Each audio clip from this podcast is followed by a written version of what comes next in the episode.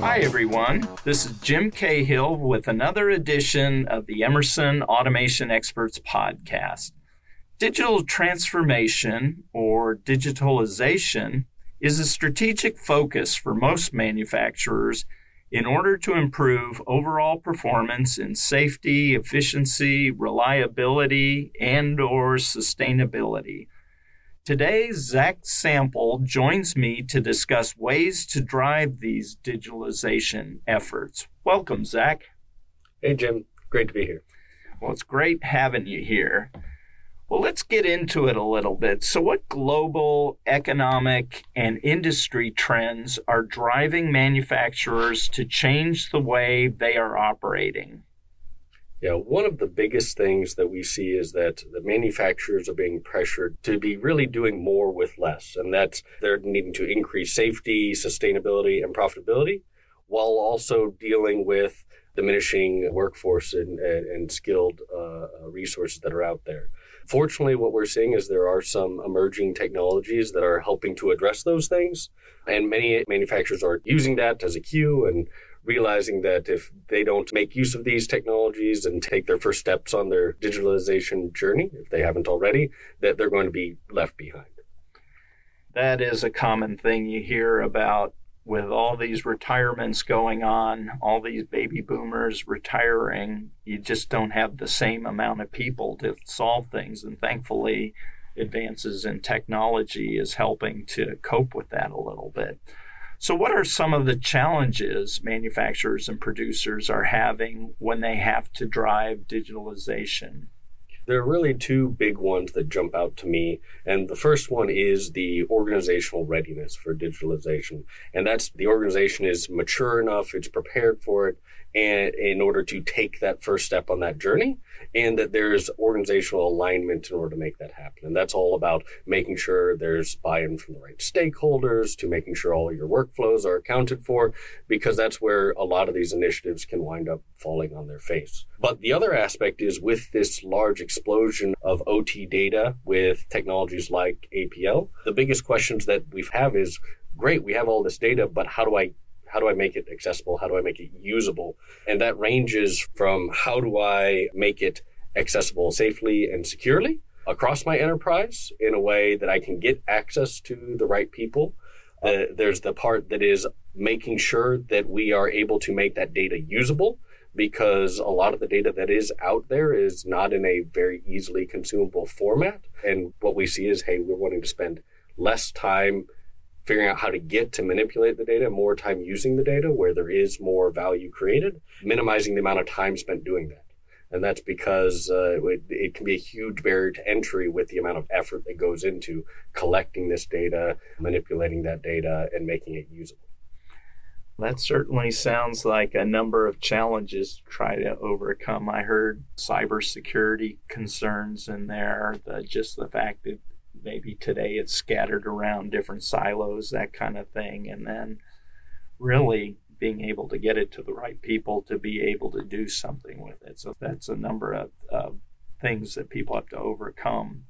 So you mentioned usability and accessibility of data. So, how is Emerson helping to address these particular challenges? So there's a couple things that Emerson is doing, and the first thing is around data management specifically. I, I mentioned that that was one of the big challenges is being able to get access to and make that data usable is in partnership with AspenTech is the use of AspenTech Inmation in order to be able to both handle non-time stamped or variety of different data types to be able to scale this data across our enterprise and be able to create a more simplified connectivity from our producers of that data up to our consumers of that data. So that's a big aspect that we're doing with AspenTech Inmation. But the other aspect is just how are we publishing and streaming this data out from all of these different resources? Delta V is already a big collector of data, But the Delta V Edge environment is allowing us to provide secure read only access to this data. It streams all of this data up into our enterprise network so they can be used by different consumers. So whether that's historical data, runtime data, alarm and events data, configuration data, all of that information is published there and in context so it reduces the amount of time our users have to spend getting that data and making it accessible. That sounds like you're letting the data out to get to where it's needed, but with the security to make sure people aren't getting into that. Can you tell me a little bit more about what the Delta V Edge environment is and what it entails? Absolutely. So the Delta V Edge environment I like to think of as being made up of three main components. There's our data provider component that is what publishes our Delta V data, all of these different Delta V data types up into our Edge node. There's the Edge node component, which is our data repository. It's where we store a one year data cache of all of our data for the system. And then there is our data egress options where we can uh, use either REST API, which is a common way to query data, or OPC UA, which is a common connector for most industrial software applications. Okay, so how does the Delta V Edge environment meet the cybersecurity standards that we have? Yeah, and that's a really big one. And we called that out as one of the big things that I mentioned in the challenges is how do we make sure that whatever we're delivering continues to meet the cybersecurity standards that are out there. What the Delta V Edge environment offers is out of the box, it provides read only secure by design connection to this data. So it is encrypted point to point, meaning that it is secure. In practice, that means that you could publish that data from your controls network layer up to L3 or L4 on the network. We also offer a data diode eh, for our users that are trying to meet the IEC 62443 standard for cybersecurity.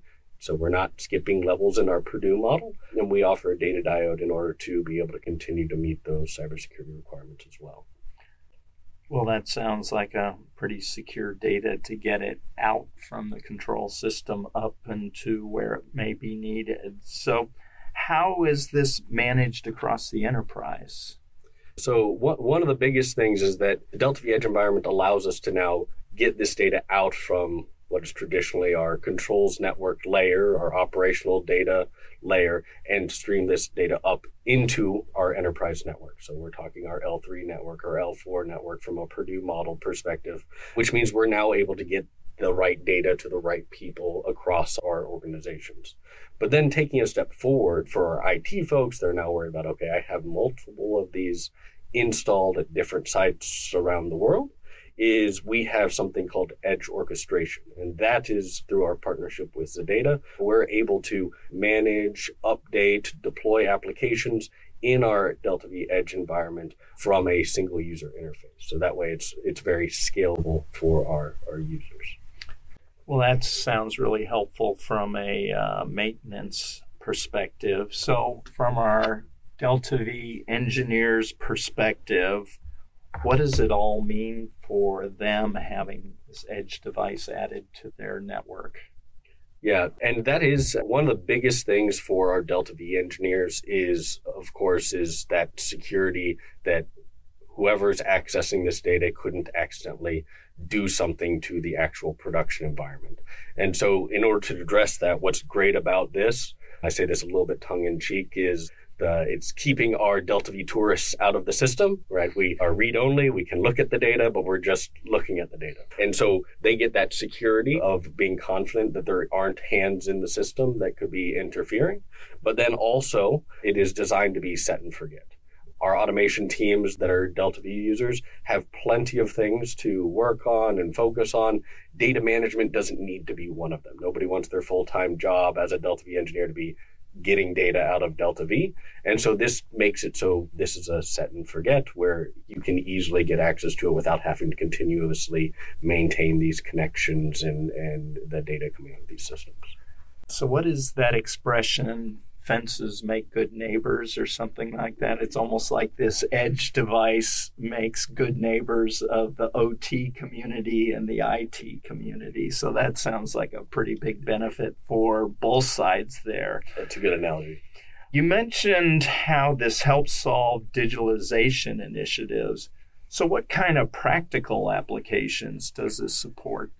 As we talked about, it does help overcome the barriers to some of these digitalization in, initiatives because it allows us to take less time with the accessing of the data and less focus on the security of how we're going to get to that data. But that's the bigger digitalization initiative. And so in practice, the Delta V Edge environment on its own, because it has all of these different data coming out of Delta V, and it has these different data egress options with REST API and OPC UA. We now have more capabilities of, from a practical application standpoint. So we have users that are using the REST API function to query the data, whether that's alarm data, control performance data, diagnostic data, in order to pull that into a reporting tool. A Common one would be something like Power BI. And then other users of industrial software applications, whether we're doing AI is currently the, the popular topic, or whether we're doing analytics or machine learning or what have you, we can install these industrial applications on top of our edge environment and make use of all the data that is there. And so those are two of the most powerful ways that we're seeing these used in practical specific use cases, in addition to larger digitalization. We are collecting a lot of resources on our website, www.emerson.com slash delta v edge what we're collecting there right now is a lot of some of the product capabilities, but we expect to also start posting more of these applications and use cases as we collect them from our users and manufacturers as well. Well, that's great. In fact, you saved me from asking a question where can our listeners go to learn more? And you said it emerson.com slash delta v edge. And we'll make sure to put a link on that in the transcript of our podcast here. So, Zach, thank you so much for joining me today and sharing ways to help our listeners drive their digitalization initiatives in their organizations. Yep. Thank you for having me. Appreciate it.